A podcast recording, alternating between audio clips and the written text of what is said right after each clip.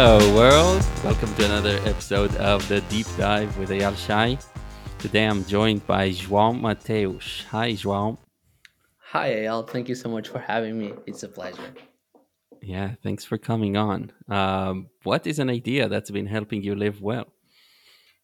Yeah, so I would say uh, learning how to improvise better. So uh, I spent like more than half of my life uh, playing the guitar, and uh, like in that period, I spent almost like so I want to say like eight years probably just studying jazz and improvisation. And understanding the basics of musical improvisation was like phenomenal to then help me realize how to improvise better in my day to day. And so this whole relationship between music improvisation and improvising in life uh, is something that for the past year years uh, uh, has has been helping me a lot um, and uh, yeah, yeah so that's that's the main idea i guess Yeah, and it's something that I wish I could say I played an instrument. I never have. I barely have a functioning sense of rhythm, but I can appreciate it, and I'm kind of jealous that you came upon this idea like early in life. Um, yeah but can you describe uh, maybe something I don't know, uh, yeah something from yeah your childhood that really yeah is connected yeah with that? Yeah, so I, I'll maybe I'll, I'll give you like the way I got into music, like the story that I got in, uh, how I got into music. So basically, I was a professional swimmer until I was like twelve, um, and and I, I really enjoyed it. But it came to a point where I was just traveling the country to all these different places, just swimming. I was getting really tired of it. I was practicing like every single day, and I'm from this small town that you know in Portugal called Alcobaça. But like I was training uh, in Nazaré, which you also know. So basically, I was going to, I, I was doing that all that journey every single day, and just then swimming, and then coming back to Alcobaça, and then on the weekends I would travel all around Portugal, and I was getting really tired. So I told my mom that uh, I don't know if this is is is for me. I just want to quit. And my, both my mother and my parent believed that um, my education would be more complete if I had if if I got into school, of course, but also have some other activity uh, in that in in to, to complement school. And so we had a guitar. Both my mother and parent knew how to play a few chords and they were like well it wouldn't be great if someone knew really how to play and how to r- read music and all that stuff. And so uh, i said yes not because i wanted to but because i wasn't yet a rebel kid and so i i, I would mm-hmm. do what my mother would say basically and so I started to learn how to play the guitar and I sucked at it. Like I didn't enjoy it at all. It was crazy how like I would go to the classes, I would bring like the guitar, I would take the guitar out of the bag, I tried to play, I would pack the guitar, I would I would I would go home, leave the guitar alone for a week and then repeat this process over and mm-hmm. over again, right? And so but because I was smart, I, I tried I always tried to basically I tried to play whatever we were learning like at first sight, so just trying to ace it, which usually didn't went that well. And so my other approach would be I would ask philosophical questions to the teacher. So he he would spend a lot of time just talking about it, and we would cut a class time. But uh, that wasn't a viable strategy. And one day, like I, my teacher was like, like in a 45 minute class he spent like 42 just destroying me and saying things like oh you are wasting your time you're wasting my time this doesn't make any sense you don't study you should quit this it, like all this crazy stuff. And i remember like leaving that classroom closing the door guitar on my back and i would go like oh really? You'll see about that. And i went uh-huh. home and i started to practice like a madman and i fell in love with it. And so basically i went from the kid who wasn't going to ever be like be able to play the guitar to the best student in school. I represented the the, the school in a bunch of, of contests and i decided i wanted to be a musician. Um, and so basically like it, it wasn't one of the like this teacher that spent all this time uh, just destroying me he's a very good friend hmm of mine today. He plays with this very uh, Really? known portuguese band. Yeah absolutely. We became like three weeks after he he said that like we were already like very uh connected because suddenly i was a kid who was very very very interested So in so did he do you think do you think he had an idea that uh, like he did that for this effect exactly or was he just genuinely out of I have patience no idea.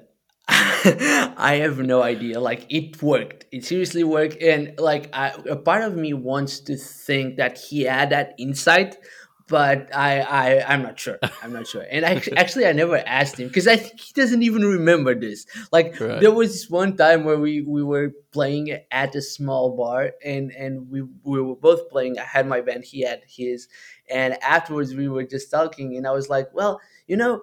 I didn't even want to learn how to play the guitar. Like it, it was because of you, like because of that class where you just destroyed me for for Mhm. 42 minutes. And he was like, "What? I did what?" And I was like, "Mm, "Yeah, he doesn't even remember." So so I guess uh, he didn't had that that insight. But but yeah, so basically I I I decided I wanted to be a musician. I spent like this was in seventh grade, so I spent like those three years um, just learning how to play. I I, I formed the band, um, and and we played like the local uh, bars, uh, and and it was very cool because we were like all of us were basically teenagers. We were in ninth grade, so 14 years old, 15 years old, playing in these spots where everyone was, drinking a lot of beer and we would ask for like an orange juice because we couldn't drink. Right. So, Yeah. uh, and, and so, so that whole experience was, was crazy as well. And then I was fortunate enough to, um, cause I was, I was learning how to play the classical guitar, but I really wanted to play like electric. Um, like my band, I was playing electric guitar and I was fortunate enough to, in high school, um, like in Alcobaça, there we open the school opened a professional course on music, which is basically this more technical approach to, to high school. And and yeah, I did three years in in high school studying music, specifically jazz, and that was like crazy. I learned a lot during that, and I and it actually helped me develop my entrepreneurial mindset because like I was 16 years old and I had like three or four different groups. I was trying to sell my music. I was trying to understand what are some of the best players in the in the area that I can play with and learn with. I was also dealing with issues like I have the best drummer in like I don't know in in the whole town, even bigger than town. Like we, I was playing with a very very good drummer, but he was one of those guys that he would never um like be on schedule for rehearsals or for hmm even for concerts so I was dealing with questions like, well, I have this very talented person right here, but he's also hurting the band by not being like on time and on being like a, a, good professional. So am I going to keep in in the band? Am I going to leave it? Um, and so all those questions, I was facing that all, all those dilemmas and all those challenges throughout like my teenage years, basically. Um, and then I went to college, and that's like a whole another another story uh, because uh, do do you think it's relevant for me to tell you? No, yeah, I think I think for me it's it's interesting. First of all, because it's I, I like it because I just uh, listened to um, Flea talking with uh, I can't what podcast was it like oh the Marc Maron podcast. Um, so it's it's uh, I'm I'm fascinated with all the intrigues behind like behind the scenes on music bands and stuff. So that's really Yeah. cool. But that's just a side comment.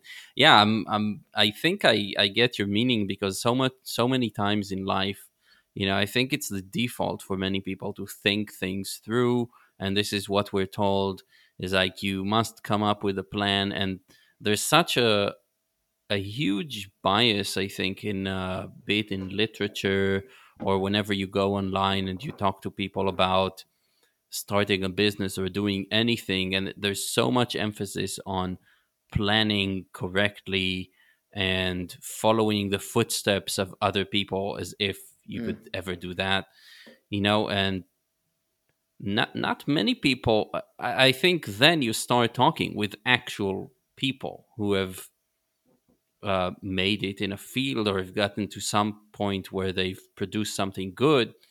And then you realize like in the end you have to get your get wet and just you know to go back to the swimming metaphor just jump in the water and start start start paddling right? It's like yeah, um so i i think that's really beneficial that you had this background already of of uh, improvisation in in terms of your background like were you always um, drawn to to improvisation, like a type of music that requires you to improvise, or is it just Yeah, like um, in the you know whenever you were writing your own songs or composing things? no, it was like I, I, I, from the moment I understood that there was this possibility of improvising in music, I was, I was hooked.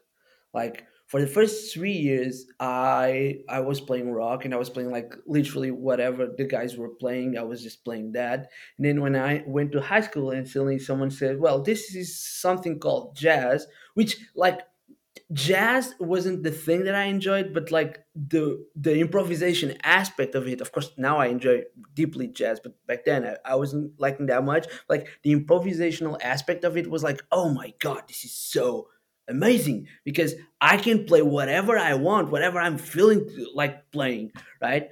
And so and and and so I like improvisation was always something that I that I really enjoyed, um, and and it still is, and like and there there are so many parallels between the the musical improvisation and like in in our day-to-day lives. Like um i i, I, usually, I usually when i when i talk about this i have this situation that i that i i i, pose which is like you have three possible scenarios. You wake up you plan your day and everything goes according to plan. To me it never happens. Then you have the second Right. scenario which is you wake up you plan your day and like 19% of things go according to plan. There's only one or two things where you, they where they don't and that to me rarely happens. And the third one and more common one in my life and in life of people that i used to talk with is you wake up you plan your day and then life happens right? And suddenly you're going through a bunch of experiences that you were, didn't plan. And maybe you hmm got some piece of good news or bad news or suddenly someone calls you and or you have like this or you're laid off or fired or you actually have this job opportunity. So you have all these things that you didn't plan. And to all of those situations the only thing that you can do is to basically improvise right? So we spend in my worldview if, if we use this worldview as like lenses to watch life we spend a lot of time improvising a lot of time dealing with the unknown right and it's crazy to me that we spend so much time improvising eh, but besides musicians or improv theater like most people don't even know the basics of improvisation right and Mm. so it's crazy to me that we spend so much time improvising but no one ever tells you like well first of all improvisation can be studied. It's not acing things. You, you can actually learn how to improvise better. And second if you're going to be on on a lot of contexts where you need to improvise maybe it's it should be something that you think about preparing for those for those different contexts. Uh, and and yeah and, and there's a lot of parallels. Like i remember the first time that i gave a, a course uh, like a training course i like there was this two emotional uh, two day course on emotional intelligence and that was the first time i realized that spending so much time studying uh, like musical improvisation was actually helping me to improvise in other contexts. Because i was hmm giving this two day course on emotional intelligence i read like thousands of books and hundreds of videos and all that stuff to get prepared there was this two day course divided into two mornings into afternoons and each morning and afternoon were divided into parts and so it was my first course. I was very uh, anxious. I had like 27 managers of a big company in Portugal just sitting there listening. And I was like, we, we did the first part, and I told everyone, well, we're, we're going to take a break. And as soon as people leave, I'm, I'm like, oh, this is going very well. I'm really enjoying it. So now look at my notebook, and I realized that in the first part of the first morning, I had given like all the ideas for for the rest of the day because I was so nervous that I was hmm just talking hmm and just shooting information all over the place. And suddenly I was like, oh, I don't have a plan. What am I going to do right now? And so I, I in in nine minutes, like th- th- it was a ten minute break. I spent one minute panicking, and in nine minutes, I just started to improvise games, and and the natural way that I was able to come up with these games by by what I now see is to use the principles in, that I use in, in, in musical improvisation. I, I created these quick games, and then people come up uh, back to the course. We did the games. They loved it. Like in the in the second day, I was able to pace myself better. But in the end, I asked them, "Well, what was your favorite part?" And almost all of them said, "Oh, those little games that that you played uh, Right. yesterday." and i was like at the end of course i was like the only reason why i was able to do that was because i'm so used to improvisation in other contexts that i was able to practice the same principles and that was the first time i realized well wow what a great skill to have uh, and how valuable uh, it, it is Right. So, yeah, for me, I'm the same way as a tour guide. I see tour guides who just have their everything is just already set. They know what they're going to say where, and I just see all the places where it doesn't necessarily fit with the people you're with and so on. So I just like to go out there and see what comes up and comment because in the end, like you say, there's going to be a, a bird that comes through and I'm like, oh, that's a rare bird, you know, or all these and and I think it's it's important not to fall into the the old tropes that you know so well because you can then be also as excited as the people that are that are with you you know and i i yeah. try to keep this freshness with people where i'm also doing this for the first time rather than because I could you could go somewhere and like not comment on all the things that are unusual and make it yeah. seem that everything is normal and in, in that scenario you can kind of play the role of somebody who's like the boss or like owns the place or like really knows what they're doing. And I guess it's appealing to some people both as let's say people who who come to have an experience or the people giving the experience. Um, but to me I, I much rather have the freshness of actually being able to um, to improvise so it's not boring for me and then i can get along and be more on the side of the experiencer when it yeah. comes to experiencing things and it just um, seems yeah less less boring because we our mind loves novelty and new yeah things and things that it hasn't seen before right yeah um, yeah, in terms know, of improvisation and how to actually work on it, what is the, the the first thing that you would tell someone to like work on improvising? And then I'll follow up with another question, which you already have. Yeah. So so I, I think I'm going to pick up in your example. So uh you what you just said, like the, the idea of just let's pick up as a tour guide, let's pick these these people up and let's see what happens. The only reason why you can do this is because you you're you're you have like these two competencies.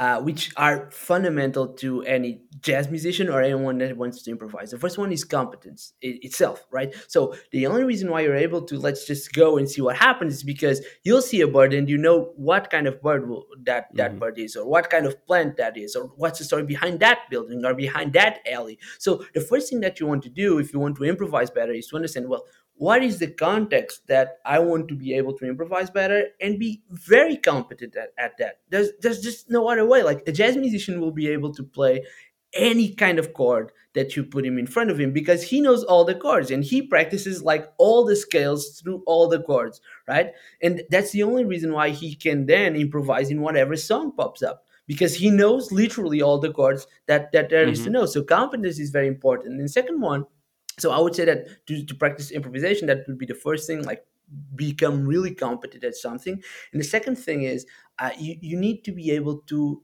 listen. And what i mean by listening i'm not talking about specifically listening to with your ears but to listen to the situation. So once again hmm in our example if you're coming with a group you're trying to understand what are they interested in like you're listening to the vibe that these people are saying. And maybe they say mm. like i remember having a call with you and i was like oh and I, am a foodie. I, I really enjoy food when i'm traveling. You were like oh if you really enjoy food then the place where you want to go is this one not this one because x y and z. And so you like if you want to improvise you want to be very competent but you also want to listen to whatever the group or whatever the context is asking for so you can then deliver that through your competence right? And so i would guess like if you're starting to learn how to improvise or if you want to be able to improvise better in a certain context you want those two things. You want to be very competent at something and that's like understanding like being good at your craft basically that's that's the best way to, to to to put it and then you need to be listening to the situation and understanding like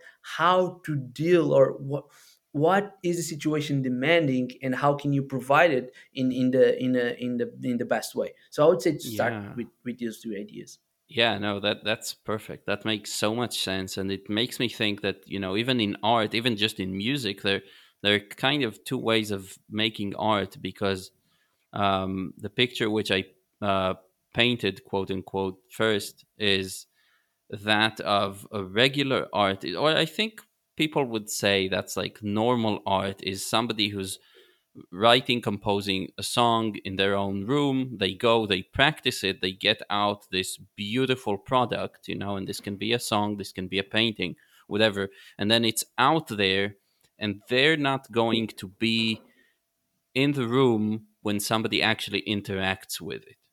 Yeah, And it's kind of a, of a one way uh, thing and they have no yeah, control of how people perceive it or in what atmosphere it's going to be played in a restaurant it's going to be played in a theater all these different things. And then the other mode of actually being live right? This is why you can listen to a song in your room and yet you would still go to a live concert because there's the interaction and i think that's where um, the improvisation comes into play because you said improvisation i think you said interaction it's yeah, it's almost something which is going together. There's just more uh, fluidity there, and especially when it comes to relationships and actually being around other people. This is where of improvisation is so important because if. I go back to my example, if you have the tour guide who just comes to perform and doesn't react, you know, maybe Yeah, this is a family with children, they don't care so much about so much talk, you know, they yeah, like a game. Or it's a family of um, people who have a hard time walking and all your plan your only plan was to walk all day. Yeah. You can see a lot of a lot of traps where the flow can be when be Yeah, uh, the flow can be dampened stopped. Yeah, y- you're adjusting, and that's why. In sorry to interrupt, but but that's why. Like for me, being a jazz musician was the best school that I could have on human relationships. Because what happened is, I remember going to this a national contest to represent the university, and there was this very known jazz musician there, and he said something that really like shaped my the way I saw music and and also relationship with. He he he said that the function of any jazz musician is to make all the other musicians in the band sound better. So what what means by this is when hmm you're playing with a group and you're listening to whatever people are, are playing and if you're focused on how can i make that sound better like and if everyone does this it suddenly becomes like this bigger than the music like the band becomes an entity of, of its own right? You're not like it's not João playing and uh, Eyal playing the drums. It's like they're together playing something bigger right? And the only yep. reason that or the only way you can do this is by being very active by not judging whatever the other person is playing and actually work on top of that right? So as a tour guide once again picking up your example let's say that i come around and i see that the family that i have has kids. My mindset can either be well they brought kids that's their problem i'm going to do this right? Because right. that's the way right. i yeah. Or it can be okay i have these two players i want to play with them. So how can i adjust whatever i'm doing to play with them right?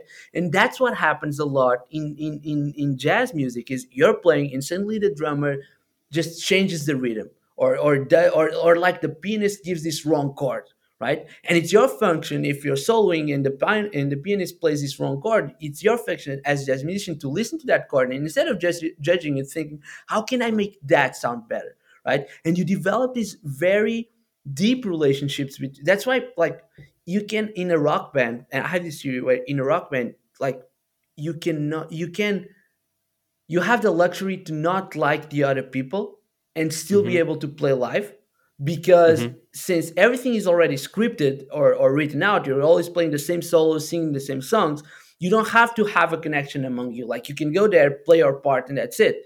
Uh, right. and uh, Guns N' Roses come to mind, where Axl Rose and Slash didn't talk for like these a bunch of years, and they were still playing live because their part was basically scripted. But like in jazz musician, uh, in in jazz music, if you're angry at your double bass player, that will notice. Like people will notice, the band will yeah notice, and everyone will notice because you're not receptive to to to whatever he's playing, and and uh, likewise from the double bass to you, right? So I, I I truly believe that the relationships, as you were saying, like improvisation is really important in, in relationships, and you need to be able to precisely understand. Well, instead of judging whatever the other person is suggesting or or the vibe that is coming or the reality that's happening instead of fighting reality you just accept it and you work w- with it and and like th- that whole mindset shift was something that i learned with improvisation that i think everyone should like instead of fighting reality just embrace it and work uh, uh, on top of it Yeah, absolutely. So I want to go back to something you said at some point. You said, "Oh, at that point, at like twelve or something, I wasn't yet a rebel." And then later on, you mentioned how um, uh, what? How did you say? Later on, you mentioned. Uh, I think uh, don't remember, but the the idea is it it came to my mind.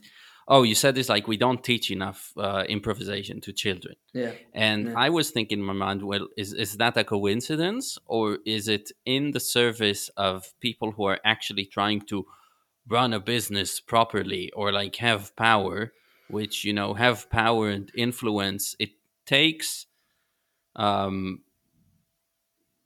people that you can influence in order to do that that are predictable in a way. yeah And if you want people to be predictable, you don't really nudge them toward becoming great improvisers or independent free thinkers, right? yeah So yeah the question is were you going to become a rebel no matter what or is it partly improvisation and the the reality that you learned this stuff that kind of took you more to a direction of like hey you know there's this well tread path where everybody's going because you know you're being funneled through this education system which is kind of trying to crunch anyone who doesn't fit into the mold. Um, and then you were probably just not going to take it anymore after learning that impro- improvising is just more fun and more satisfying Absolutely. So that's such a great question. Uh, and I, I guess that like I I think of myself as a deep thinker. So if but but I don't think I would be like a free thinker or, or an independent thinker if I didn't go through to, to music as as a whole. And I would end up like being a very good engineer, academic, uh, historian, or whatever. Uh, because because yeah, because it makes total sense. Uh, it makes total sense. Like and and as you were saying, it, it, I, it maybe it's not a coincidence that we are not teaching kids how to improvise and how to to come up with their own ideas and how no it's scary. Then you have Yeah, unpredictable people. They just yeah, do things they feel yeah, like yeah, one day and then the next they do another and they don't go through the um, you know c- conventional routes yeah, and they don't um yeah they yeah. might they And might do things. Yeah. Yeah, it's it's it's funny because like I, I I'm so glad that I got into music like three years be, like in seventh grade and not in ninth grade because in ninth grade in Portugal you, ha- you have to choose like which area are you going to follow. You have sciences, humanities, economics, and Mm, then the professional courses. right Uh, and and because I was already playing for three years, I got the emotional strength uh, to say to people that were surrounding me on ninth grade that everyone like my parents were always very supportive. They were like you do whatever you want as long as you're good at it.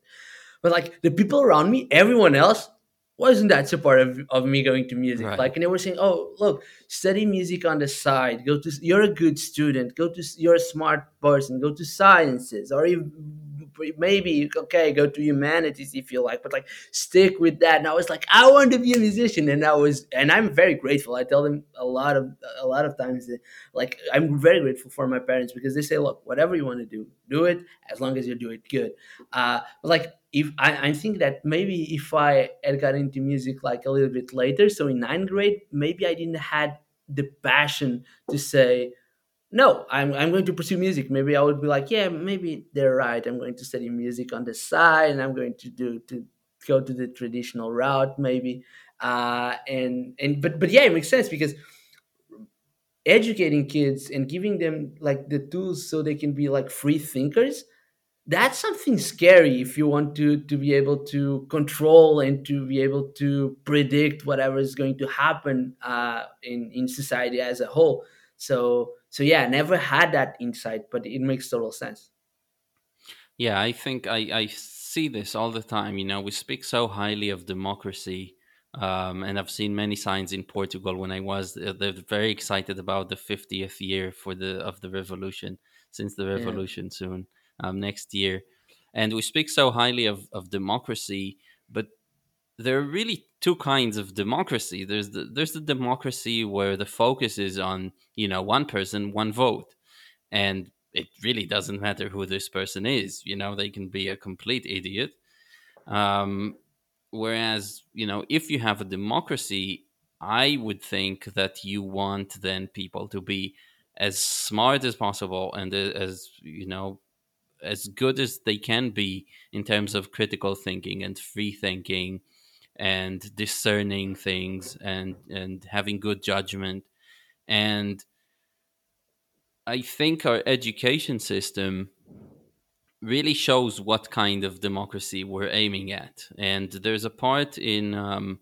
in Laches, which is a Platonic dialogue, where there are four people and um, or two people want advice and they're asking the advice from two generals. So these two generals don't agree between themselves. So they turn to Mm. socrates and um, they ask him to cast the last vote so they know whose advice to take.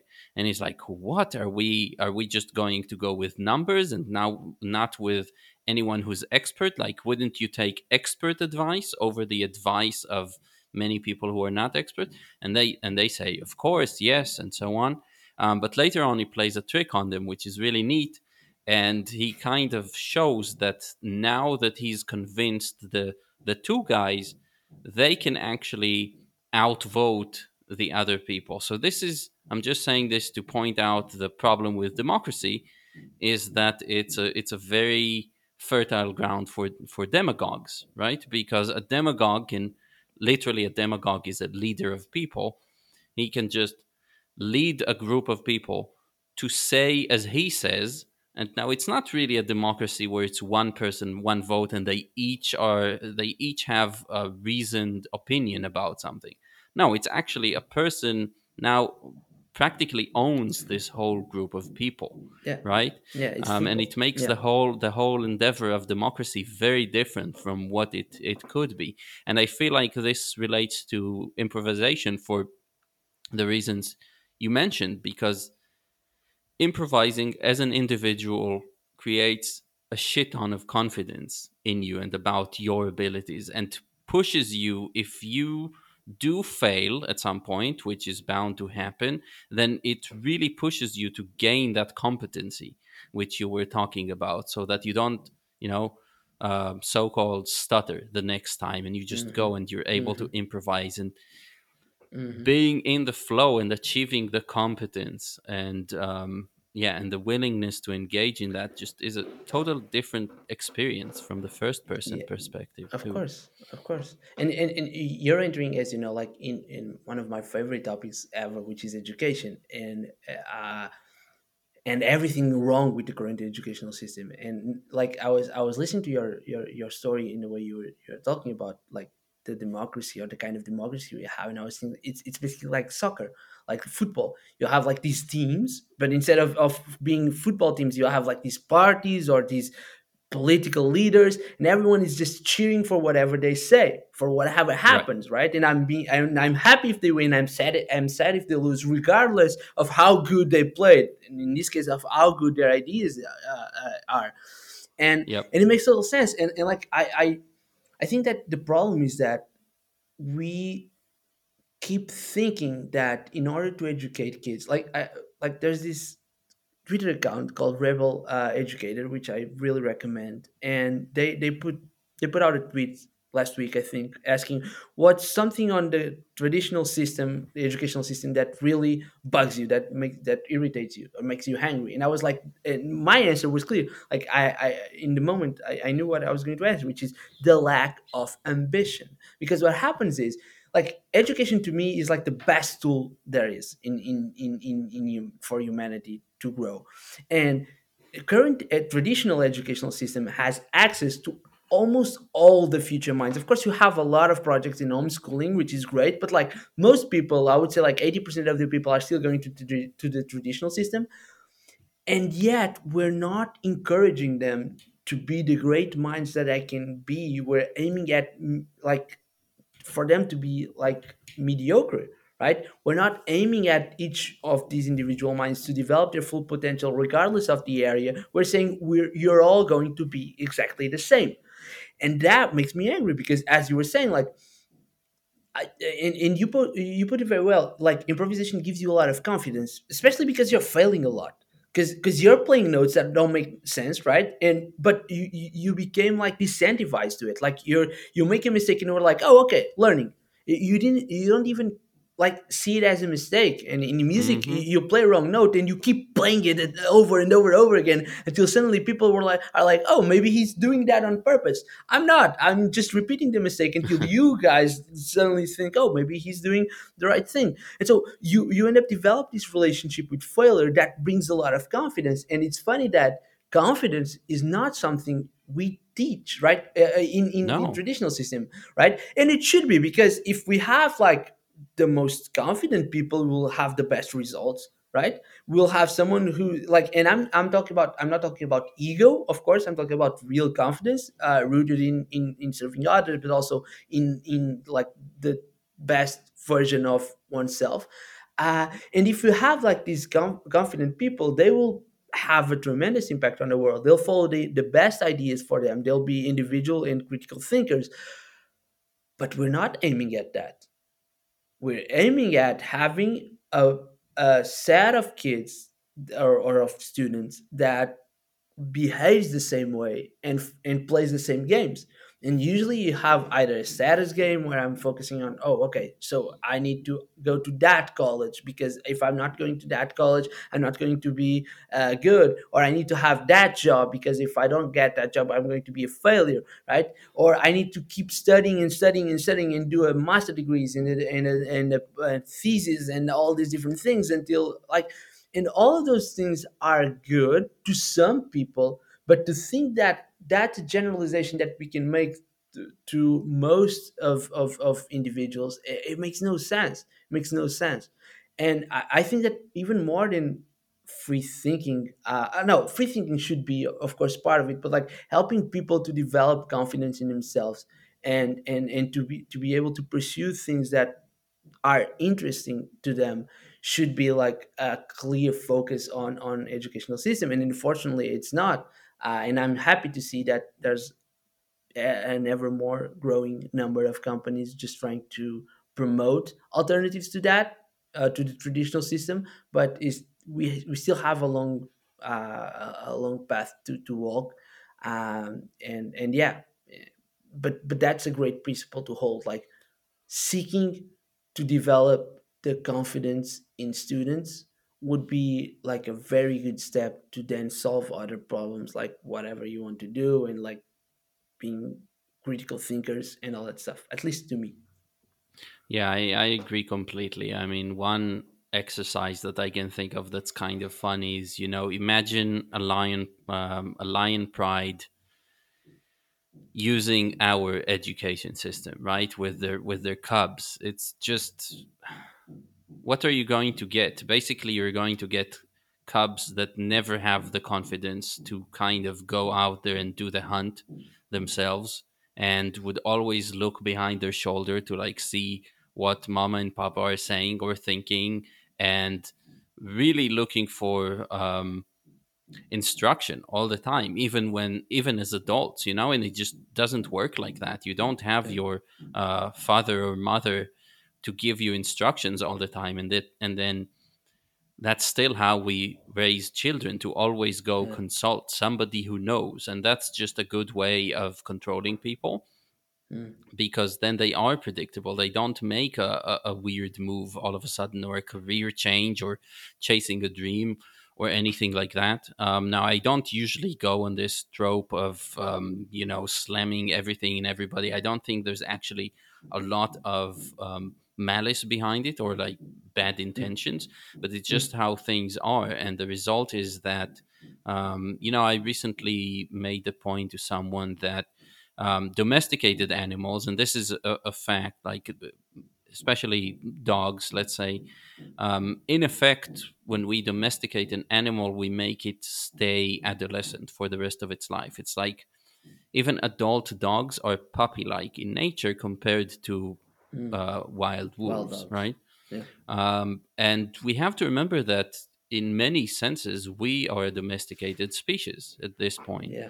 And because we are, I think that many of the children we raise in our education system turn out to be adults, but what we call an adult is really very far from from what the potential is for a human to be as you say we are so Yeah. far from realizing potential as um, individual confident free thinking um, animals who make reasoned choices about Yeah. things.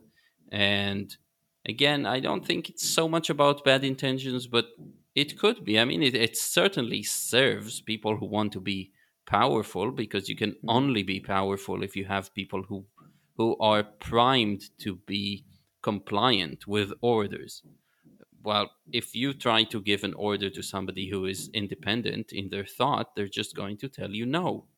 And Mhm. that's it. And of course, we know that every um, nation, and it doesn't matter what, you know, the, the million people who are listening to one dictator, or it can Mm. be 150 million, um, they could take out the dictator. Uh, but there's a reason they don't. So we usually place the blame on the dictator, which we should but um, the people who part of it. really care about freedom, I think they should just invest as much time as they do in protesting the dictator, which is sometimes too risky to do, in just simply raising their children differently and telling them and, you know, preparing the next generation to be free thinkers who would not comply with, um, with yeah, unjust orders or whatever. Yeah. And, and, and I think that's part of, of, of education as well. And, and I would say, though, that in my experience, human beings have a hard time to be completely free in their thinking. And in that sense, like having a peer group of people that are giving their best to be critical thinkers as well, that's something that really helps. Because uh, if, if the only people that you know are people that are exactly on the same context as you are say they go to the same classes or they took the same courses they work in the same place if those are your peers you'll be you, you'll quickly maybe without realizing you'll be submitted to dogma to whatever dogma hmm happens on that context either the office or school or whatever. And so because it's really hard for human beings in my experience to just be able to sit completely free and come up with all these ideas with this very individual like worldview. At least i'm not there yet. And, and so, but one of the things that it definitely helps is to surround myself with people that are very different that are also critical thinkers and that challenge me on my views and i can do the same with them right? And that's another thing Yes. that educational system does a lousy job at because the peers that you're having are all all of them are being submitted to the same idea that that that you you are right? And and it's not a coincidence that i use the word submission right? Because submitted because there's a, a submissive aspect in education like there's this whole hmm theory of paulo coelho which is a brazilian uh, pedagogical thinker that he, he has this theory of the, the safe theory where basically the, the actually the banking theory where uh, the, the teachers are these banks full of knowledge and the job of the students is to open their safes store that knowledge close that safe and that's it. Like hmm and and that's the way we, we look at education. And and so maybe one of the things could be well let's first of all focus on interactions because kids will also have things to say they'll also have experiences and they'll also have knowledge that maybe you don't have right? And not only that but also making sure that we are surrounded these kids with kids students adults whatever. We're surrounding these learners uh, with with people that don't believe the same thing as they do. And and and by putting them in in in these in these groups i i believe because it's my case in the case of people that I admire, and you're of course one of them. Uh, the, the, uh, there's the, your thinking just gets better because you're constantly being bombarded by either great ideas that you never thought about or you're pos- uh, exposing your ideas and getting feedback on on them. And sometimes that's feed- that feedback is oh that's such a great point. I never thought about it. And you're like oh okay maybe this makes sense. This resonated. Or maybe the, the, the feedback is look have you ever thought about this about that in that in this perspective or in that perspective? And suddenly you're like oh okay i need to improve my thinking because i never thought about that. Right? So those elements that's something that's not present in the educational system and it should be. And we should be aiming at at least bringing those elements to more students uh, regardless of age so they can better so they can can become better at their own thinking. And i do believe just to finish my point that that's a fundamental step in in in getting to to what I call a modern golden age. Because and I wrote about this I have this whole theory about why high schoolers specifically are the key for us to get there because we need to develop like we need to help them to develop like their current thinking into a way that allows them to live purpose-led lives uh, meaning they're they're individual thinkers they're pursuing things that make sense to them they're solving problems that they want to solve but also have an like an impact on humanity as a whole because if you do this and and they start to live purpose-led lives they will live a better life of course but not only that but if you have like two high schoolers that started to live purpose-led lives when they were high schoolers and suddenly they're adults and they're educating their children they'll educate it in a far far different way than someone who just went to the traditional path right? I saw i like i was fortunate enough to meet your, to meet your family and the way you're educating like your daughter it's it's clearly the way that someone who does not uh, you're, you're not submissive to the current traditional educational system and because of that you're educating your daughter in a far much different way than say someone who just went through the traditional route and and it, and it is going to instill those ideas in their children. So if you if we find a way to help high schoolers or to help young students to develop all these uh, these skills and live purpose-led lives eventually they will educate their sons in a far more different way and that will create like this ripple effect and this systematic change in the way we educate uh, children and we can finally get to, to the modern golden age. Um, and that's Yeah. my, my, my, my theory I, I I relate with that so much, and I think there's such an interesting thing to explore there because improvisation and focusing more on fittingness and creating a harmony um, on the go rather than coming with some sort of, of grand plan. I mean, if we look at humanity so far, ever since we've become industrial an industrialized society, um, there's a there's a strong bias towards this control aspect of things. So everything is very controlled, and we have a plan. We go execute it, and we achieve great things technologically. But you know, it's uh, very debatable whether we're actually getting any happier in the process or are living better lives in the process. So I, I, I would I, I always have to concede that you know the lives of Neolithic hunter gatherers who were um, eaten for breakfast by lions that that's one aspect, but actually it doesn't say that uh, their lives up until that point weren't good, and we need to find. Um, uh, a point in the in the center there that is kind of a compromise because there's it's it's almost a paradox and i myself have to think about it more and maybe you will have a, a good insight about this but it's really interesting how improvising just doing the thing not knowing how it's going to end actually consistently produces better things in the end rather than um, well, I, actually I, I could say that you know it's just imposing something with force or with even stronger word violence on something. It's it's going to have a predictable outcome,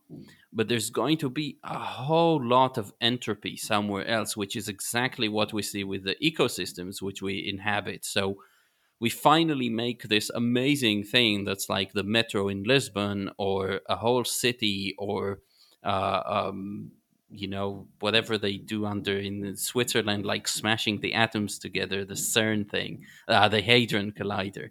We can achieve these things, but in order to do that, there's a, a, a, different part of the globe that we haven't considered as part of the plan, which now lays in ruins, right? So there's a, a, a rainforest that's not there anymore because it wasn't part of our thinking because our, our thinking wasn't holistic enough, right? Yeah. Whereas Yeah. if we interacted moment by moment with things and thought about things holistically, we would get maybe at a later point and that's maybe maybe not even but we it would maybe take us a bit longer to get to the level of technology that we have but all the while we would continue to be people who flourish and do Yeah. well in life and you know thinking about philosophically we, we really we we probably would decide to do something that's not so technologically advanced but which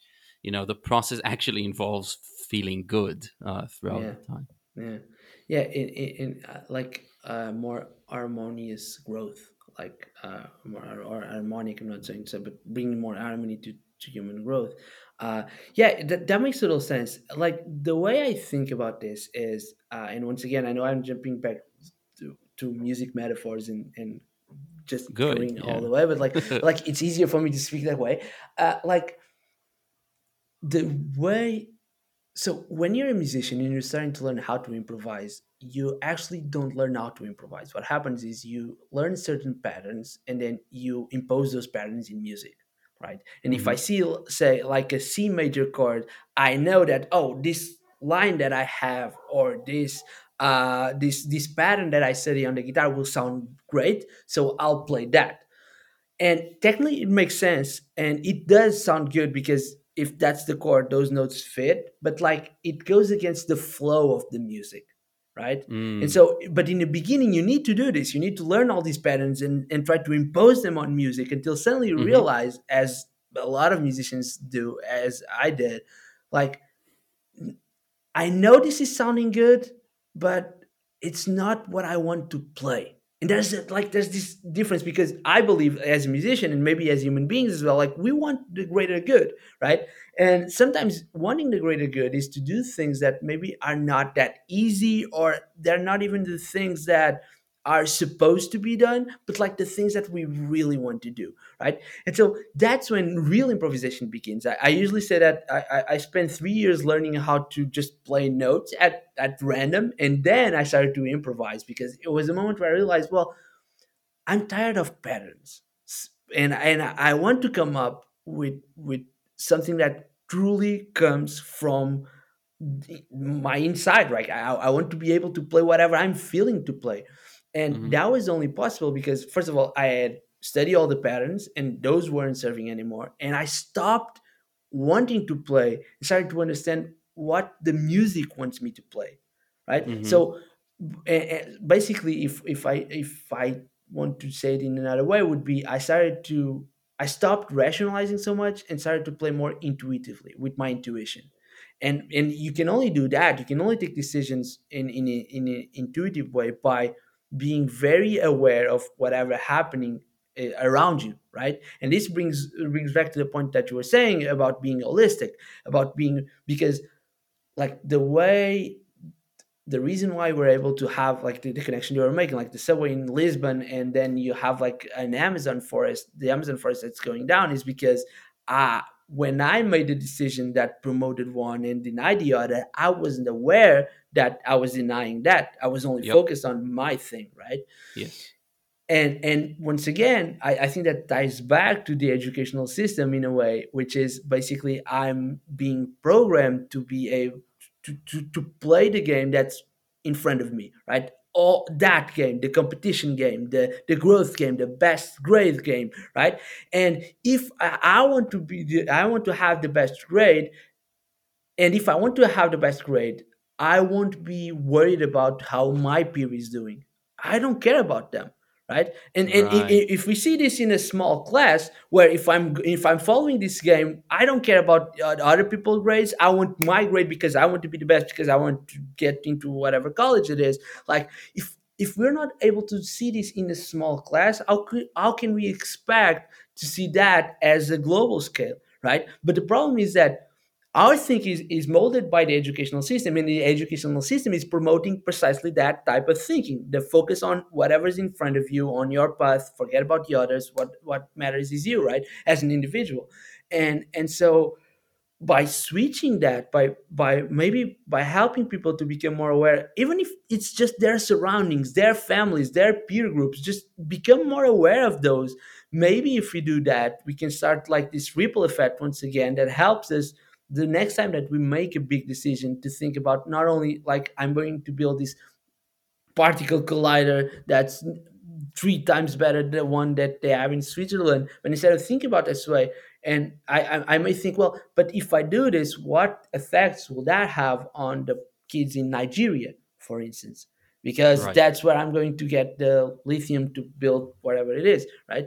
Uh, and so I, I think that that's I, I'm not sure if this is a solution, but but like that would be like to me like a route that we could explore to increase the awareness of our surroundings in order to, to become more holistic thinkers. No, absolutely. I think, you know, this really takes um, from the jazz sessions that you mentioned. And on this podcast, I discussed uh, improv theater before with Paul Valancourt and Nico Sabatil. And it always um, is striking how this teaches you, you know, just what you said, make the other people in the band sound good Sound good. and it really puts you in a situation that is really interesting uh, because you are able to then transcend yourself right and really give your soul to something bigger than yourself which just inherently feels good to us and i think that a lot of people and and this is kind of a, of a sickness probably in the west is the is the like the strong ach- attachment to the ego and to the self um, are afraid that if you transcend something or you don't get the credit, like we really want to get the credit still, and for that, I think we break down the the the, um, the positive sum game into a zero sum game because then we can make sure that there's a credit out there to be given to us and us only. Of course, we miss completely the point that you know actually having other people who are who are who are happy around us, which is the equivalent of people who sound better in a band. Like the um, the analogy would be people who are doing well in your family, in your village. These greatly assist us in actually living well, and also any kind of symphony. Even though you're transcended and you're just maybe a small part in a band, you know, one quarter of a band, or if it's a whole symphony, really, you may be one of 100 players or something. Um, people can still break it down and analyze it and see, oh, you know, this part is doing its part really well, and this part is performing really well, and you're not you're not gone. You know, the people who can perceive the harmony and are willing to analyze the thing which you participate in are actually going to see the role that you play in it and because they also are committed to a positive sum game, they're actually going to reach out to you and say, "Good job, Joao." You know, hmm hmm um, and you're not going to suffer from this annihilation of the ego that I think many of us are so afraid of. Um, Yeah. and and we're afraid of again education system culture. We're we're taught to be afraid of. Yeah. And like in that example, I like two ideas a lot. So the first one is uh, when when when you have a small part to play in that 100 orchestra playing that symphony, and you're like, oh, I don't have the credit. I think that the the, the question is like what credit do you want because if you want the credit from the audience sure you won't get it but like the five musicians that are like near to you they need your note in order to know where the Mm, symphony is to play right so if you're focused on the credit that the audience will give you you'll get none like if you're in a symphony like there's two people that are going to get the credit three basically the conductor right. the first violinist and if there's a soloist the soloist everyone else just like ah, probably. yeah, yeah, so yeah. But, but probably the composer is dead, basically, because Yeah, we're no, we don't have modern does, symphonies. So care. yeah, it doesn't it doesn't work. But like, but, but, but you you won't get you won't get that credit. But like the whole the other musicians around you will be damn grateful that you're playing like the role and they'll give you the whole credit so that's something very important the second one is and i truly I truly believe this like if you're one of those people that are able to go through a score in symphony and understand oh maybe this clarinet right here we don't hear it as the main uh, melody but like actually this single note is what makes this chord sound like because this happens a lot in music. So you'll have like a band playing a bunch of different things but like you you have like this specific instrument a set of instruments playing one note that makes the chord actually sound good. Uh, well otherwise would be just like this weird thing but like that one hmm note that pierces through is actually what holds it all together. And if you're someone who can actually analyze that you I, I think that you have the duty to go around with people that cannot analyze and say look let me show you something. You see this all score the only reason why you think that this sounds good is because these guys are doing that and that.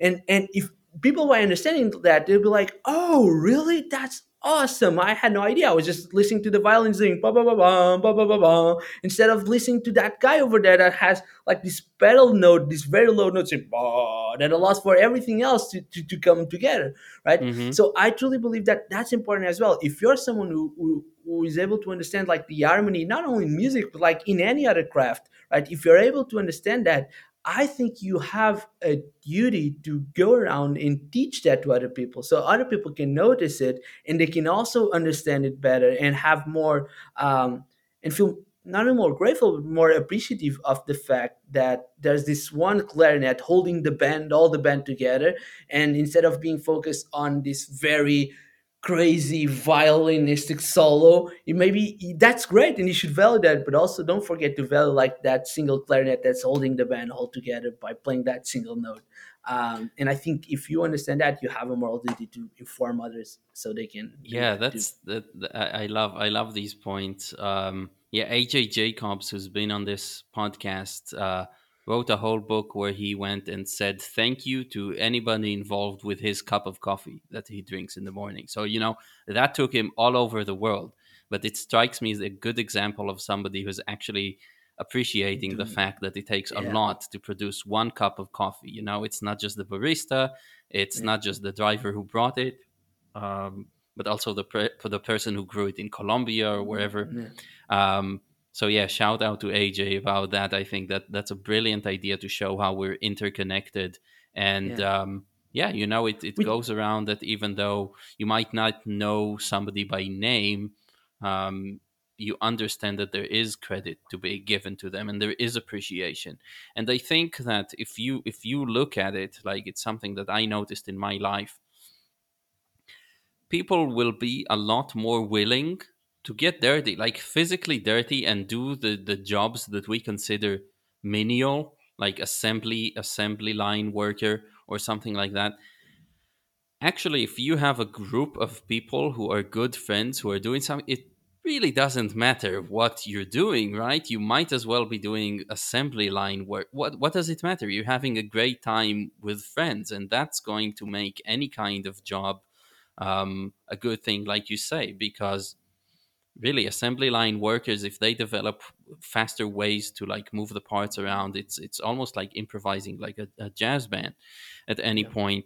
Um, and I think that if we look at jobs that people don't want to be uh, doing, like uh, hard labor uh, jobs and stuff like that, I think that would change a lot if people would actually get credit and recognition yeah that they're doing something important. Like I know I in the past got to do some things which were completely inconsequ- inconsequential and unimportant, but because I was yeah doing them as part as a group, as part of a group, it was great fun.